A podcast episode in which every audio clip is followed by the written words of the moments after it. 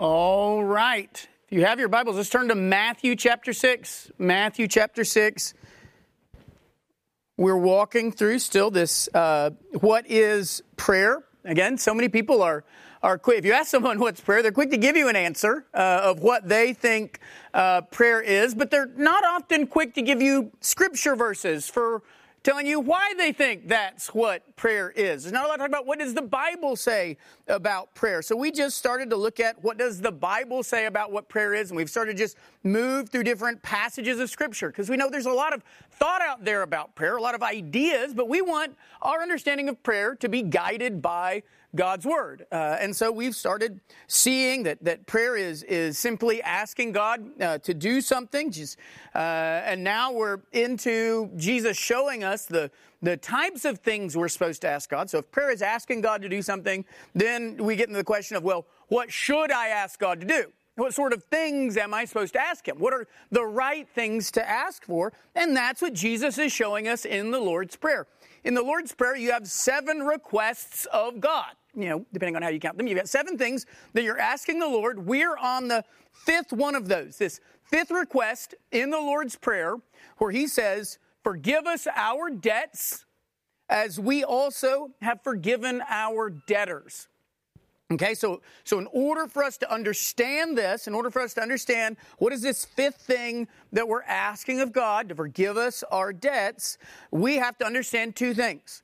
We have to understand, one, what does it mean to forgive? What is forgiveness? What am I, what am I asking God to do? What is it to even be forgiven of something? You know, if we're going to ask God to forgive us, we need to know what is that asking Him. And not only do we need to know what is forgiveness, but we need to know what is our debt.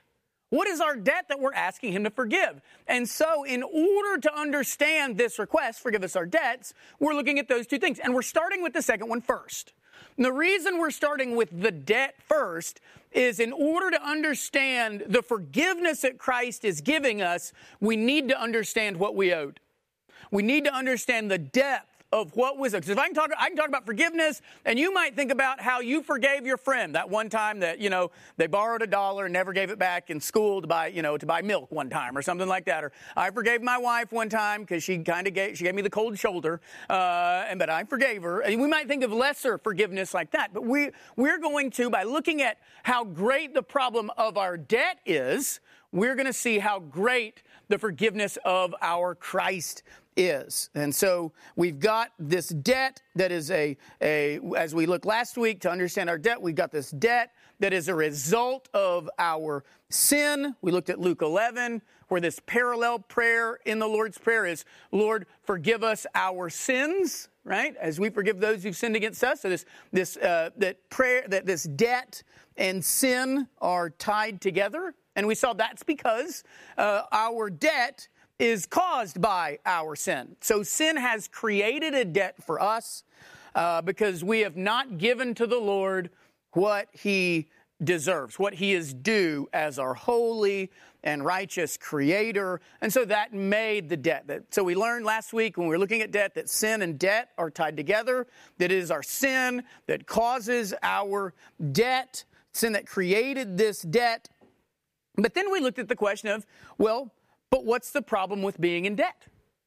What's the problem with being in debt to God? I mean, especially as Americans, we, uh, we love debt. Our country loves it so much, they're trying to teach us to be in debt by getting more and more in debt themselves. Uh, and so, you know, this is debt even a bad thing? What's so bad about being in debt to God? What's the problem with this sin debt that we got? Okay, our sin causes a debt. But but can I just, you know, ask God to forgive it? Can I just sort of flippantly go to him and say, "Oh, God's going to forgive that?" And so now we're looking at what is the problem of this sin debt? What is the problem of our debt? And we're going to see just the grave problem of our sin debt. And to do that, let's look back at the prayer as a whole. Let's look back to the entirety of the Lord's Prayer, and then we'll, we'll break down this some more. So let's stand in the honor of reading God's Word. Let's read this Lord's Prayer, uh, and, then, and then we'll walk through uh, the problem of our debt. Beginning in verse 9 of Matthew 6, Jesus says, Pray then like this Our Father in heaven, hallowed be your name. Your kingdom come. Your will be done on earth as it is in heaven. Give us this day our daily bread, and forgive us our debts, as we also have forgiven our debtors. And lead us not into temptation, but deliver us from evil. Let's pray. Father, we come to you today, God, and, and we come to worship you. We are here today because this is your day. And I pray, Father, that it is more than just your hour. I pray that it is more than just uh, this moment of our day, but we give this entire day to you. Uh, that, Father, we rest and think about who our God is, and that this uh, day that we give to you will be motivation to give every single day to you, uh, every single day in honor of our great God, that we would worship you with our lives. So, Father, help our worship today be acceptable to you. Take your word, teach it to us. We admit, Father, that we are often callous to your word, that we're often slow to obey it. So I pray today, Father, that you would, by your Spirit, give us a holy fervor, that you would make us, as you as you told Titus, that uh, as Paul told Titus, that we you would make us zealous for good works, that you'd make us devoted to good works, that we would yearn to do what you have told us to do, that we would be your people and you would be our God. It's in Christ's name we pray. Amen. All right, so let's look at this fifth request. This, this thing we're asking of the Lord when we pray we say, forgive us our debts. Okay, that's what we're looking at, to, to forgive us our debts. But again, to understand the depth of this prayer, we've got to understand the problem of our debt. So that's what we're looking at today. What is the problem with our debts? And we kind of started this last week uh, when we looked at the first problem we saw is that our debt creates an infinite debt. So you're lucky on your handout. I already filled that one in for you. Uh, so that one, I mean, you're, you're already going to get like a 22% on the test later. Uh, so the first thing we learned is that our debt is an infinite debt. That, that each single sin of ours is, is a debt of a, of a bajillion dollars. That's the term uh, that we used last week. We saw that, that when it says 10,000 talents to describe our debt, that is taking the most costly item times the highest number you can imagine. Because each sin is not just an attempt to dethrone God. Sin is at its heart an attempt to destroy God, to de-God Him. We looked at that in Romans 1. Our debt is a problem because our debt is infinite. That's how much you owe. You owe an infinite amount. So when we pray, forgive us our sins, we need to understand just how much our forgiveness has to be. What level of forgiveness does Christ have to provide? It has to be one that meets, meets a debt that is infinite. And so this prayer for forgiveness must also be uh, infinite. Uh, and, you know, if, if that were all, right, you're, there's the problem. You've got an infinite debt when it comes to your sin. If, if that were all, if that were the only problem with our debt, I mean, that in itself would be a damnable problem, right? We'd be in real trouble there. I don't think anyone would go, oh, it's just infinite. Okay, well, if it's just infinite, then it's not that big of a deal. Uh, I mean, it's obvious, that's clear that that's, that's a problem, but, but that's not the only thing. This isn't all that Scripture says is a problem in describing our debt and helping us to understand just how significant our debt is by sin. So let's see, let's see if we can show you just a few more ways uh, of how dire Scripture describes our situation. And so I'm going to get, we're going to get a little Puritan on you. I'm just going to give you a long list uh, of all these things that, that Scripture says uh, are problems with our debt and problems with uh, our debt. And, and again, why do that? Why list problem upon problem upon problem of our debt? You know, you're just, you're just heaping this stuff on us. Why do that? Why highlight the depth of our debt? Because, because I want us to see how great our debt is. So that when we get to the forgive me my debt part, you'll be like, when I get to the, okay, now we're going to ask God to forgive us that, you're going to be like, no way. There's no way Christ's work is so great that he can forgive all of that debt that you just talked about with all of its problems. That's what Christ is going to be able to do. I don't want any of us to tread lightly into the thought of forgiveness. I want all of us to go, this is an, as we're going to see, this is an unbearable weight that I have upon me. I want us to see the great weight of our sin, the great weight of our debt, and, and that will cause us to see the great glory of our Christ. So, who's ready to get weighed down by debt, right? Um, when we say uh, we forgive us our sins, we've got this uh, the, forgive us our debts, we've got this infinite debt. What else do we have? The second thing we see is we have a compounded debt. We have a compounded debt, meaning this: not only do we have the problem, I mean, if uh, of sin, we multiply our sin. And if you notice, Jesus, what does Jesus say? He says he has asked God to forgive us our debts, plural. No, not our debt to forgive us our debts. I mean, and, and our debt alone, our singular debt, would be an infinite bill, but we don't just have a debt. You know, this isn't that we lived a, a righteous and holy life. I've kept all these things since my youth, but, but one thing I lack, you know. This isn't that. Uh, oh, I didn't sell all that I have and give the poor. Oh, that's that one mistake that I made. You know, we have debts, plural. We have the sin. Each sin is worthy of an infinite, infinite debt, and we don't just have one sin. We have debt upon debt. We have sin upon sin. We have compounded that debt. Uh, Paul tells us this in Romans chapter 6, verse 19, when he says that what our sin is, is it is lawlessness that leads to more lawlessness. Uh, that's what sin does. It is lawlessness that just leads to more lawlessness. Uh, we're not just a people who have broken one law, who have done one, you know, oh, that, I remember there's one time when I was 12 years old and I, I'll admit it, I had a stray thought. Uh, and, you know, but since then I've been great. We, we have debt upon debt. We have sin upon sin. So you've got the problem of sin being infinite, each sin carrying an infinite debt, and we've got sin by sin by sin by sin. We've multiplied infinity times infinity. David says in Psalm 40, he says, Evils have encompassed me beyond number, and my iniquities have overtaken me, and I cannot see. They are more than the hairs of my head.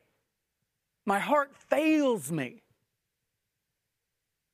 David, so David, so David has a problem with evil, right? But it's not just evil outside him, although it is that. His enemies are surrounding him. There are evils around him, but it's also the evil, not just outside him, but inside himself. And this is David, a righteous man, a man after God's own heart. And he admits that if his if the sins he committed in his life were counted, they would be beyond number. They would be more than the number of hairs on his ruddy little head. That they, they would, there would be an infinite number of sins. So infinite sin with an infinite debt. Ezra talks about how God's people have heaped sin upon sin in their life. That it's not just David that this is true of. It's not just sin in general that's lawlessness that leads to lawlessness. It's not just David who has this problem. Ezra talks about how the entirety of God's people, he says, Oh, Ezra chapter 9, verse 6. He says, Oh my God, I am ashamed and blush to lift my face to you, my God. Why? For our iniquities have risen higher than our heads, and our guilt has mounted up to the heavens. From the days of our fathers to this day, we have been in great guilt. He says our sins are our sins are so high you could stack them to heaven. You ever remember doing that in school? It's what we still do it at the foundry. There's just fun things to do, like uh, if you it would you know the whale is the all to the moon and back is so far you could stack 37 million whales or something. You know, just random things like that. that you go, wow, our sin is so great, our guilt so great that it could stack to the heavens. That's our debt. That's the sin that we haven't just done one sin that is sitting there following us like some impish little curse. We have stacked sin upon sin. And we've done so, like he said, since the days of our fathers. Our iniquities rising higher and higher until it is not us that gets to the throne room of God. The thing that beats us there is our iniquities.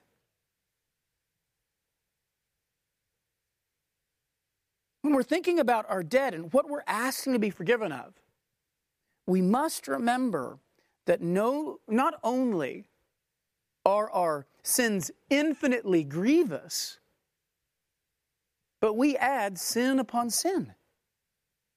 Again, one debt would carry an infinite cost, but we've got not debt, but debts.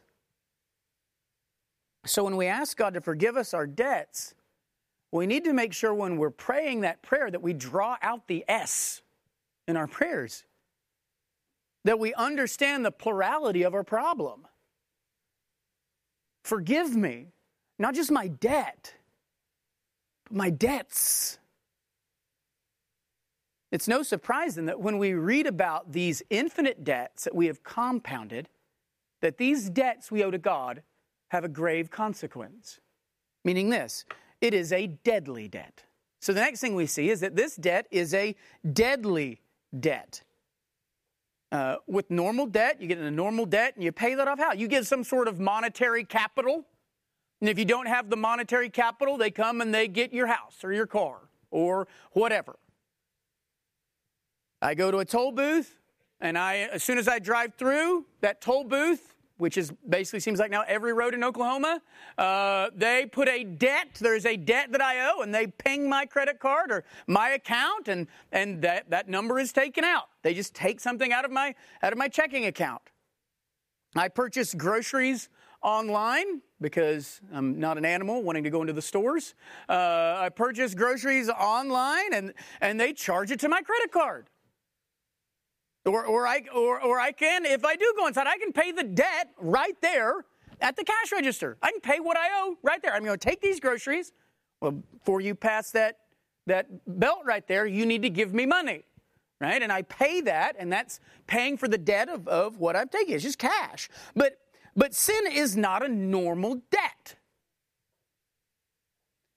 Because sins do, that debt requires death. That's what you pay with. You can't pay it off. Sorry, Roman Catholic Church. You can't pay it off with money. You can't pay it off with anything else. You can't give enough. You can't, you can't do enough good.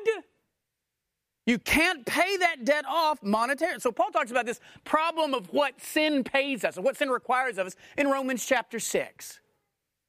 Romans 6, talking about uh, I, how ridiculous it is that we work for sin, right? How crazy it is that we work for sin, that we labor in the sin fields, that that's our life.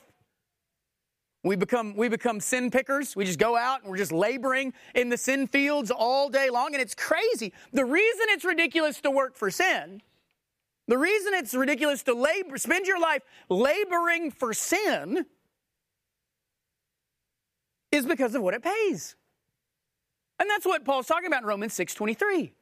We get to Romans 6.23 and we just know it. We don't have to know it out of that context. But what does Romans 6.23 say? For the wages of sin is what? Death. The wages of sin is death. That's why it's ridiculous. Because you're, he says, he says, he's talking about being a slave to righteousness, a slave to sin. He said, why wouldn't you want the free gift of God, which is eternal life in Christ Jesus? Why instead of that would you choose to work for someone who is only going to pay you in death. I mean, we all remember when we got our first paycheck, right? Uh, you get you get your first paycheck, and, and you get it that it's a great history lesson because when you get your first paycheck, you're immediately ready to throw your own little Boston Tea Party, uh, you know, situation because you see how much taxes the government takes out, uh, and you're like, "What is this?" It's this huge letdown, right? You're like, "Okay, I worked 40 hours a week, and 40 hours a week times, you know, what's minimum wage now? Like 50 bucks? Uh, you know, 40 hours a week times, you know, whatever. Like that's that's what I'm gonna get." And you get your paycheck, and you're like is this going to come in threes or something? You know, where do, where do all of it go? And it says, then you're, you're excited. I remember I ripped it open in my Geo Prizm. I ripped it open and I looked. First time I'd had a 40 hour a week job, and I just went, well, I don't know if this is worth it. Uh, immediately, I was like, either, or I go, well, apparently I need to get married and have kids because they're taking way too much. And that's why we're having so many kids because I'm like, you're not getting it, government. Uh, it's just so disappointing. But imagine, imagine if instead of seeing that tiny amount in the corner, less than what you expected because you worked so hard, imagine if that check, when you pulled it out in the corner, said amount due and it said death. Death. That's what sin is doing. That's what sin does. You work for sin. You're laboring for sin, and the debt, the due, is actually going to be from you. It's going to require of you your death. That's, that's the debt that sin is going to collect. Your, your debt isn't going to be found in your retirement account. It's not even going to be found if you could come up with the bajillion talents mentioned in Matthew. The debt of our sin can be paid with nothing short of our death. That is what is owed. So, our prayer, forgive us our debts is a recognition, or must be a recognition, that God, when I ask that, I know what I owe is death. And those debts have and will kill us. I mean, that's why we're hoping for the escape. That's why we're longing, and we know our only hope is to say, Forgive us our debts, because they are infinite, they are vast, it is debt upon debt, and they are coming for my death. That is the only thing that can pay that debt that I owe, is death. But, I mean, we say that, but maybe death isn't so bad, right?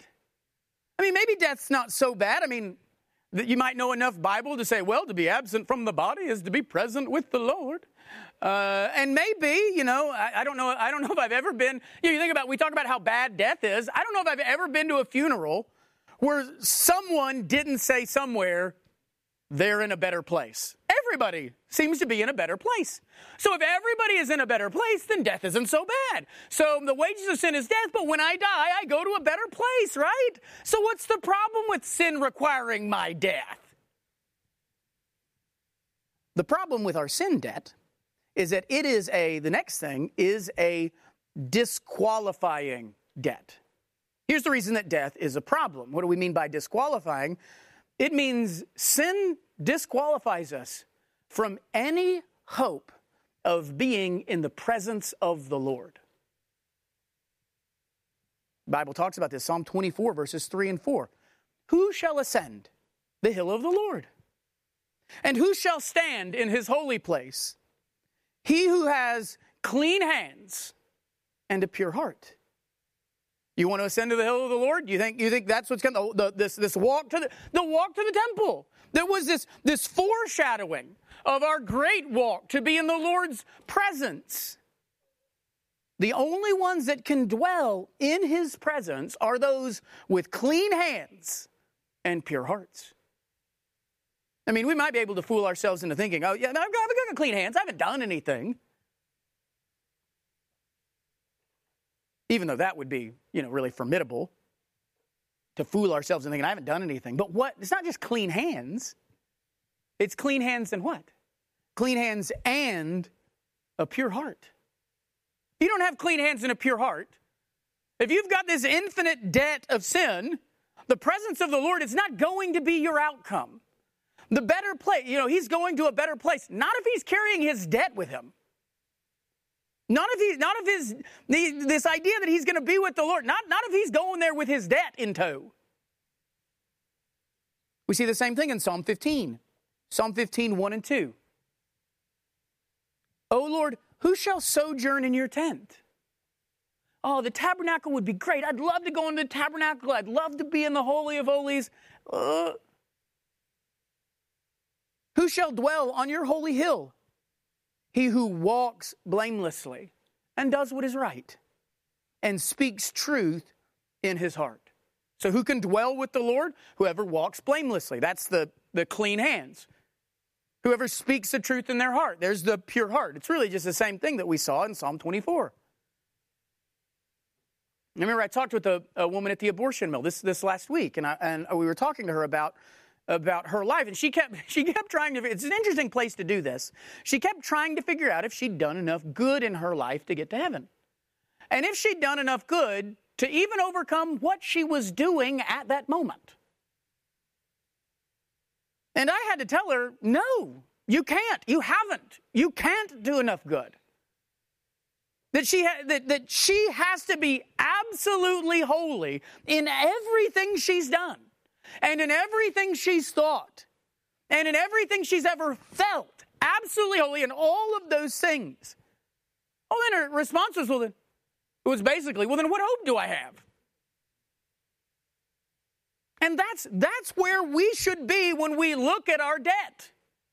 If we look at our debt biblically and we see it's infinite and we see it's infinitely numerous. So we see the infinity and we see that we've compounded infinity. We've made a good return on our indebtment uh, and returned infinity with infinity.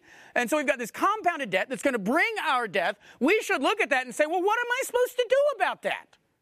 We should look at that and say, well, I think that's fine. When I die, God will understand.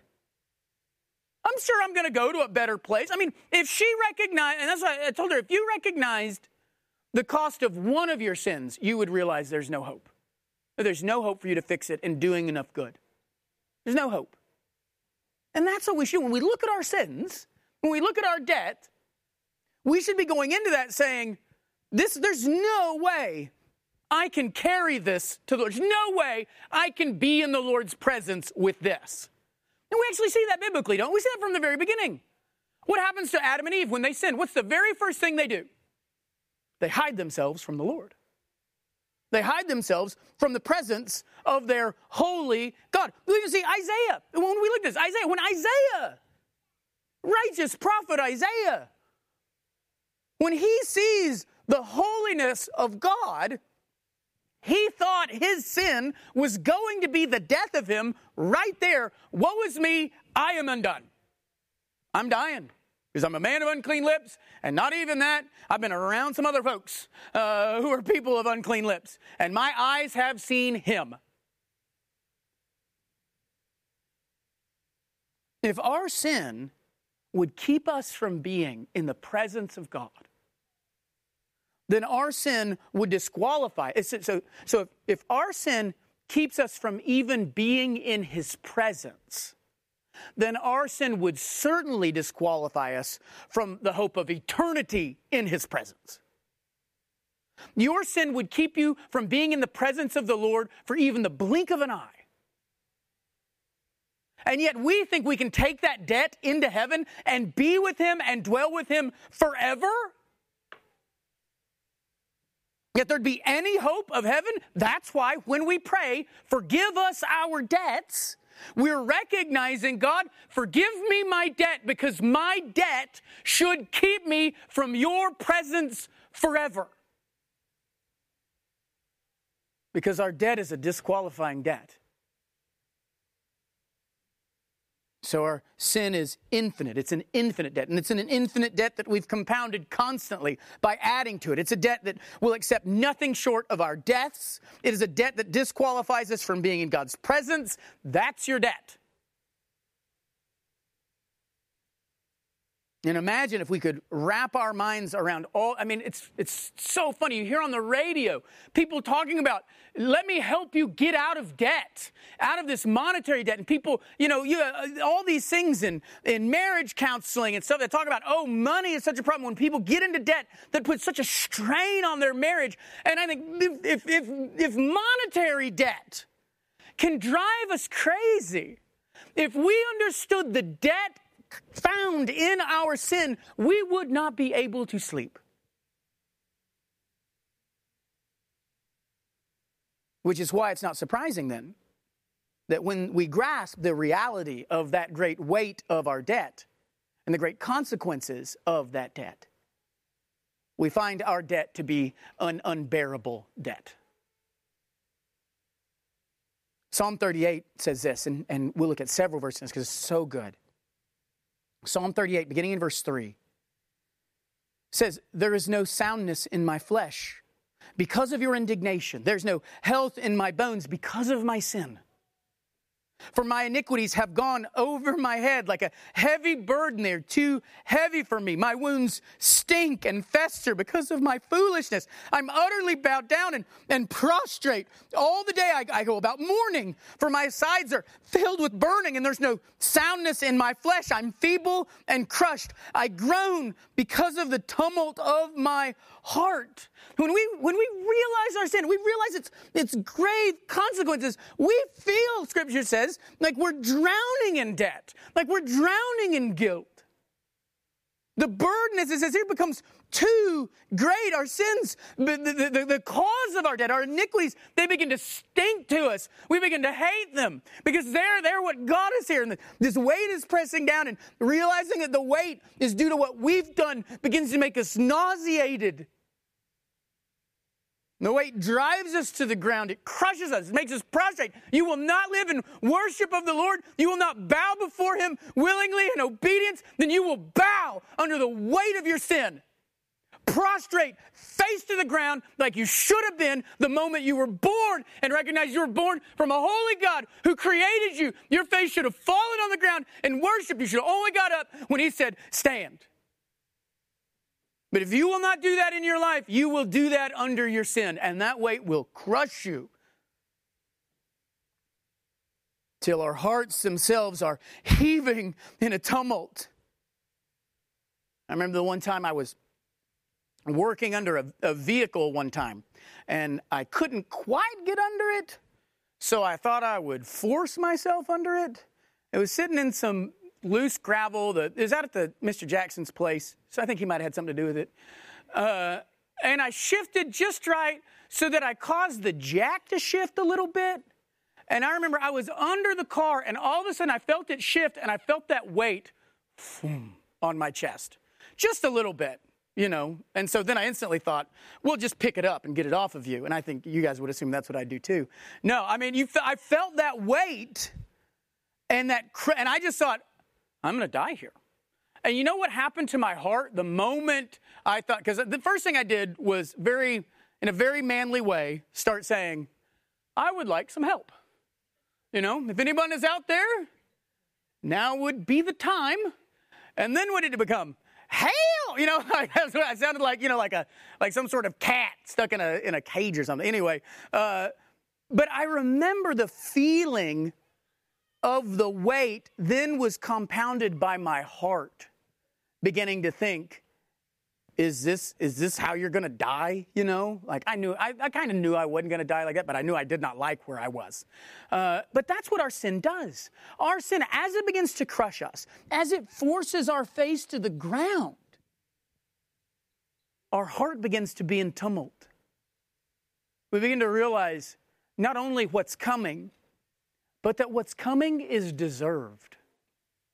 And that's the weightiest thing of the whole deal. Is as we're going to see, well, and we'll talk about this next week. As next week, we're going to see why, why this debt is an inescapable problem.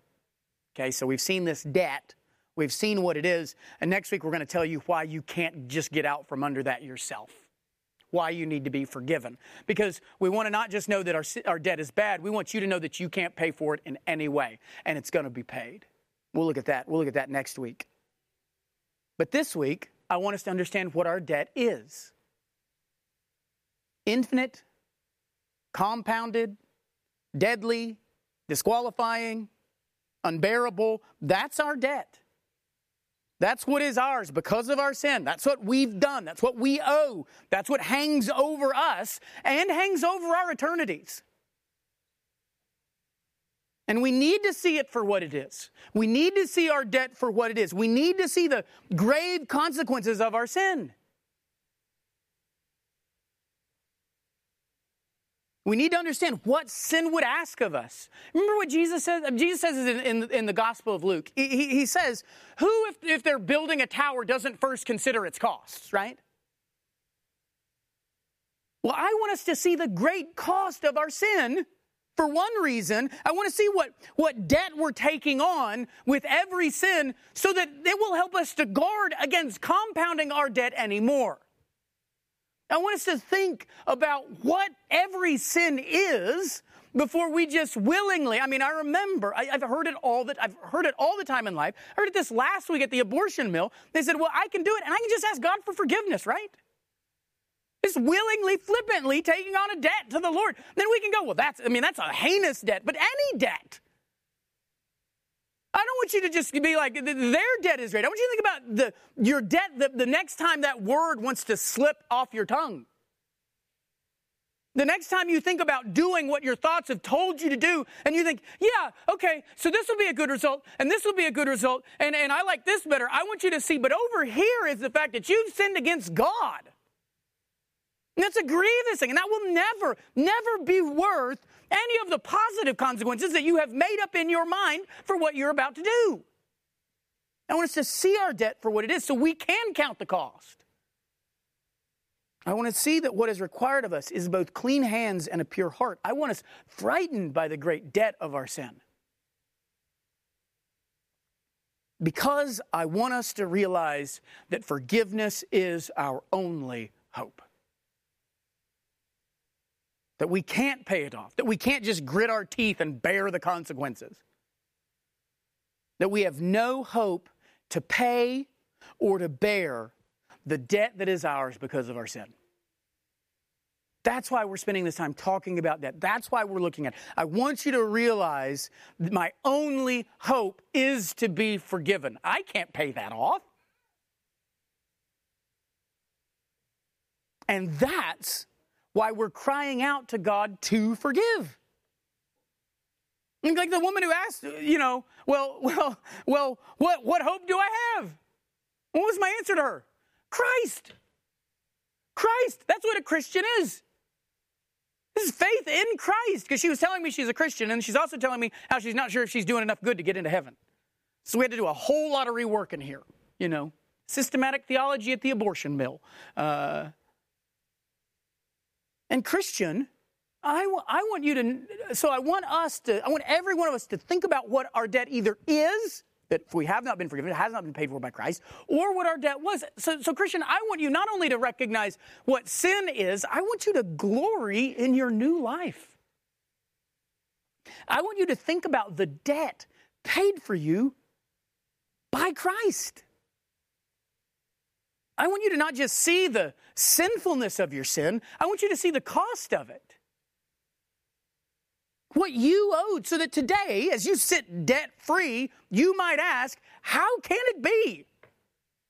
How can it be that my debt has been paid? That that debt, as described by God Himself, how has that been paid? And I want you to glory in the righteousness of God. Our God, who is indeed thrice holy. Our God, who is righteous in all his ways.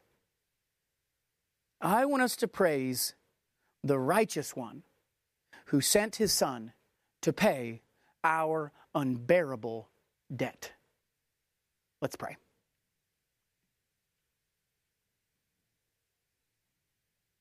Just with our heads bowed, I just want to take a moment and respond to God's word. Because we talked about earlier, even as we prayed to begin our time in the Word, we talked about how often we can be flippant with what God's Word says. And if we can look at how the Bible describes our sin and describes the debt that we owe, and if your brain can already be past that, if as you were reading these things, you didn't feel like your soul was being driven to the ground thinking about your debt, if you weren't starting to live Psalm 38 before you even read Psalm 38, there's a reason that the scripture describes our sins so clearly so that you might, one, realize that you've got no hope in yourself. You know, I want you to ask yourself today are you looking at your debt and thinking, I can pay that? Are you looking at your life and hoping that you have done enough good? Surely, if you see your debt, you, as the Bible describes it, you would see there's no way I can do enough good to pay that. Christian, are you tempted to do that same thing? You know, you, faith in Christ, oh, he's forgiven me, but at the same time, you're weighing the surety of your salvation based on what you do rather than what he's done? Don't fall back into the game. Recognize that, that your salvation is ever only in him, and the righteous deeds that you do are in response to what he's done in you and for you. They do not earn your salvation, they cannot pay your debt. They're simply the acts of someone whose debt has been paid by Christ. Let none of us leave today without seeing the great weight of our sin, So that as we pray this week, Father in heaven, forgive us our debts. That this week, that word debts would sit in your prayer like a heavy weight, a weight that you cannot bear, but that has been borne by your Christ on the cross. Let that weight be heavy so that his forgiveness can be all the more glorious. Father, we come to you today and we come and you tell us that our prayers are heard by you, that they come into your presence. And Father, there'd be no hope for you to hear us, for us to ever imagine to be with you if our debts had not been paid by your Son, if we had not been forgiven of our sins by Him. The debt paid, not by us, but by Him.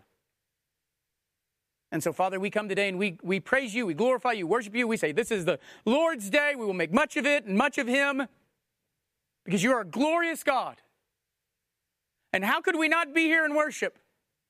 If we were not here worshiping you, Father, then I pray every moment of our life where we're, we're living for ourselves and living in our sin, that that sin would, like Psalm 38 says, that that sin would push us to the ground, that we would see the weight of it and we'd cry out to you and we'd live with our faces on the ground to you in every moment instead of down because of sin. Father, help us to cherish you, to worship you, to live for you in everything. May our worship today be pleasing to you, which can only be possible because of Christ. May our, may our songs be lifted up by people with clean hands and pure hearts because of what Christ has done for us and in us. And we will give you the praise for all of it because we know that without you, that deadly debt would still sit over us. And we would be adding to it every day, knowing that there was no hope bearing that unbearable debt until it drug us down to damnation itself. Thank you, Father, that that is not our story. That in Christ that debt has been forgiven. What a salvation. What forgiveness. What debt paid by your Son on our behalf. We thank you, Father, righteous God that you are, for sending your Son to die for those who bore such an unrighteous debt. Can it be? And it can in Christ and in Christ alone. Thank you, Father. It's in His name we pray. Amen.